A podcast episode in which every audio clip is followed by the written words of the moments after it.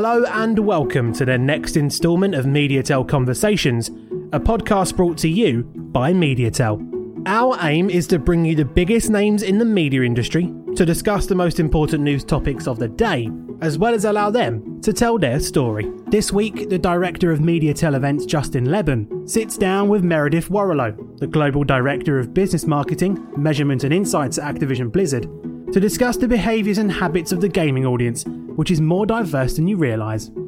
Hello and welcome to this fireside chat with Meredith Warrilow, who is the Global Director, Marketing and Insights for Activision Blizzard.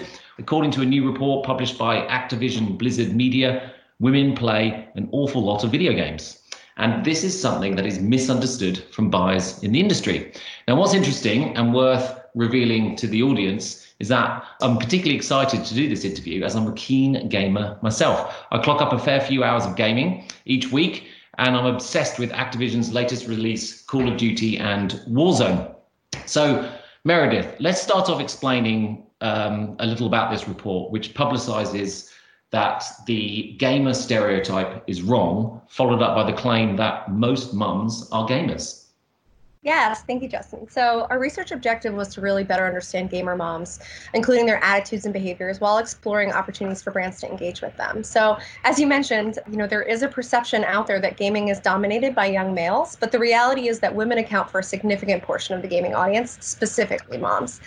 It's really important we feel that people really understand and can hear from moms um, about how much and how often they are playing games. So we went out um, into market to do an online quantitative research study of over 7,000 women between the ages of 25 and 54 who have at least one child at home, right? Moms. Um, and we did it in four markets. So the research was performed in the US, UK, Germany, and France.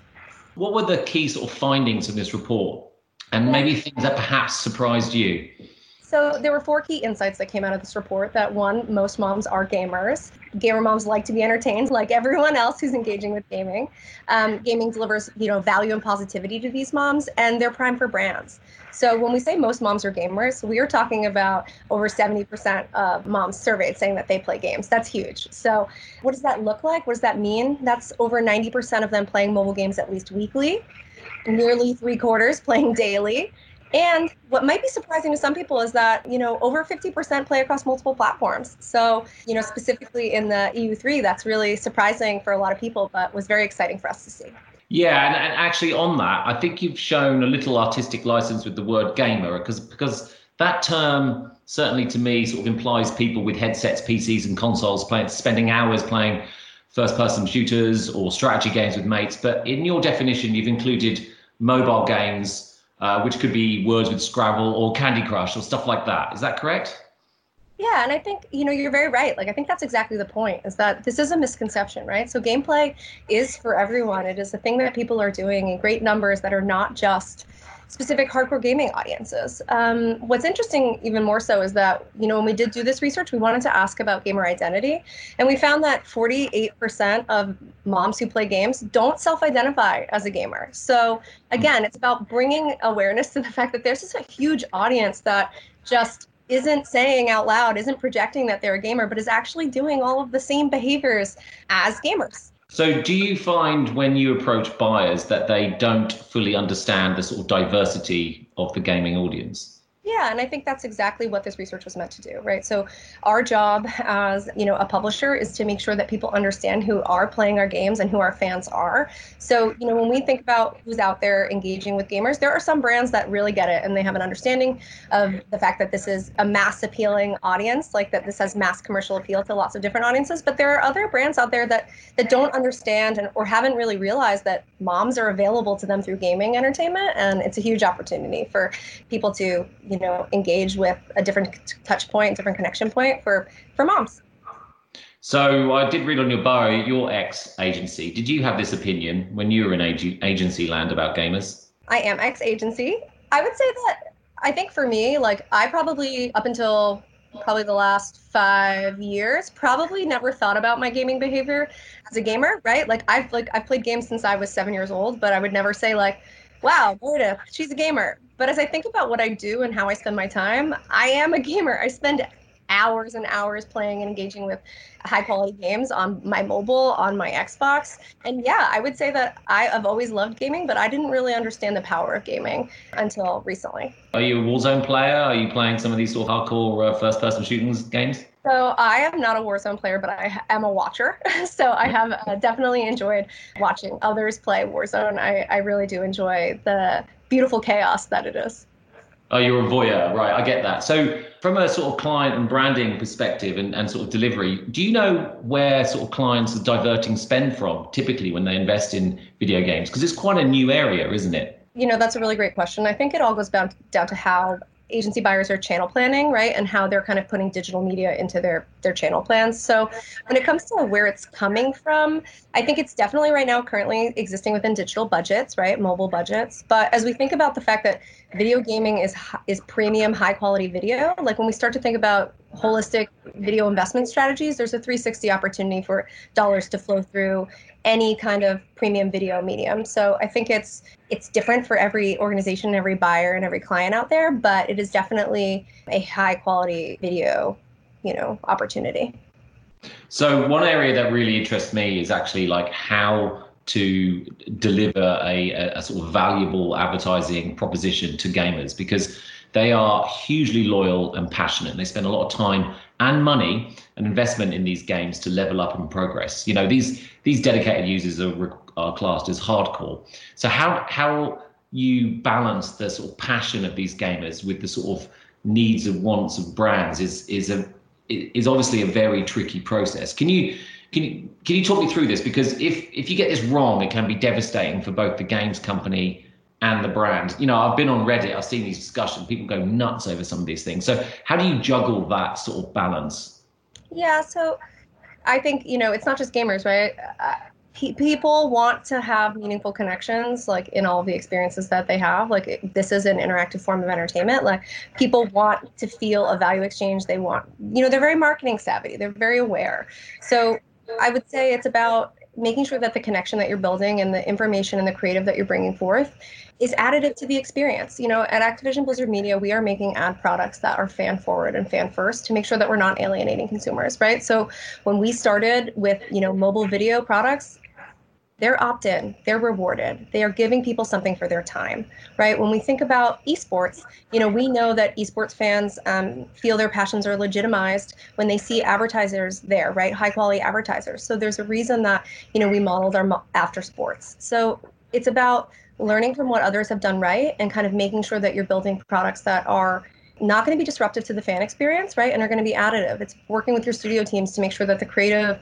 is all aligned and makes it doesn't feel jarring, right? So it's all about just kind of organic and endemic content and making sure that it's not speaking their language. And remember, like this is not just teen boys, right? This is moms, this is women, this is parents, right? So there is opportunity to kind of have broad reaching messaging in here too. It doesn't always have to be super super custom or bespoke right? There are tons of opportunities to, to use uh, video gaming as a reach medium.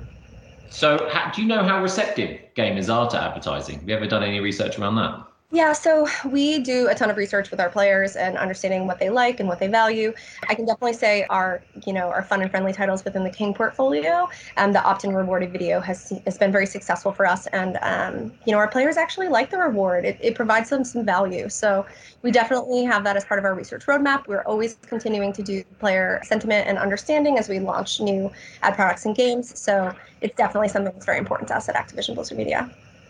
So you mentioned this before about the sort of that that passion, which is hugely valuable to the advertising industry because people are so engrossed in these games. But it also comes that passion comes with the price. You know, if you get it wrong, you can get a backlash. And these games are expensive, and people invest a lot of time into them, as we said. And and gamers can be fickle. Have you got examples of how these sort of brand integrations within that environment has worked? And uh, maybe you've got an example where it hasn't worked. Mobile has been the great equalizer when it comes to access and opportunity. So, you know, when you speak about the fact that we've got games that are, you know, people have to spend, you know, hard earned dollars on, there's also opportunities for free to play, right? So I think when it comes to the ad experience, it's again making sure that it's additive and providing value. You know, in Q1 2020, Activision Blizzard, you know, ha- announced that we have over, you know, 400 million monthly active users. That's a lot of passionate players across a lot of different devices.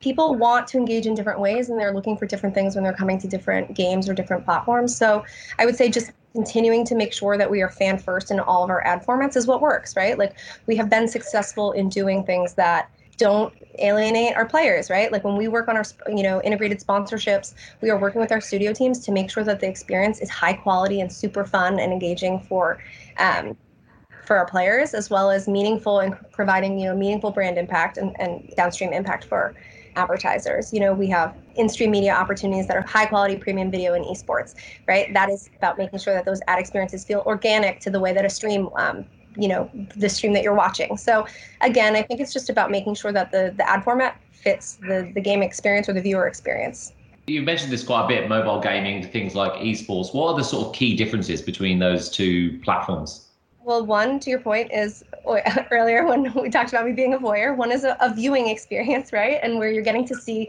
the best of the best compete and you're building, a, you're a part of a community that's very engaged. Um, and then on mobile, you know you can be a part of a community but you also have that opportunity for a one-on-one individualistic experience right we know that gaming gives people stress relief it gives them relaxation it gives them escapism but it also gives them connection. So when we think about esports right it's really about that community that connection that, that shared viewership and that love of sports that kind of fandom. And then when we think about mobile opportunities it is still about community right? There are people that you are sharing your play with but it's really about finding that individual moment for yourself, that stress relief, that relaxation, that escapism. So I would say right now, those are probably two of the biggest differences between the two platforms. Gaming and advertising around video games is fairly nascent, and it's certainly a growing area when you combine mobile with esports and console gaming. Where do you think this is all heading? What's the sort of future of sort of marketing around that type of content?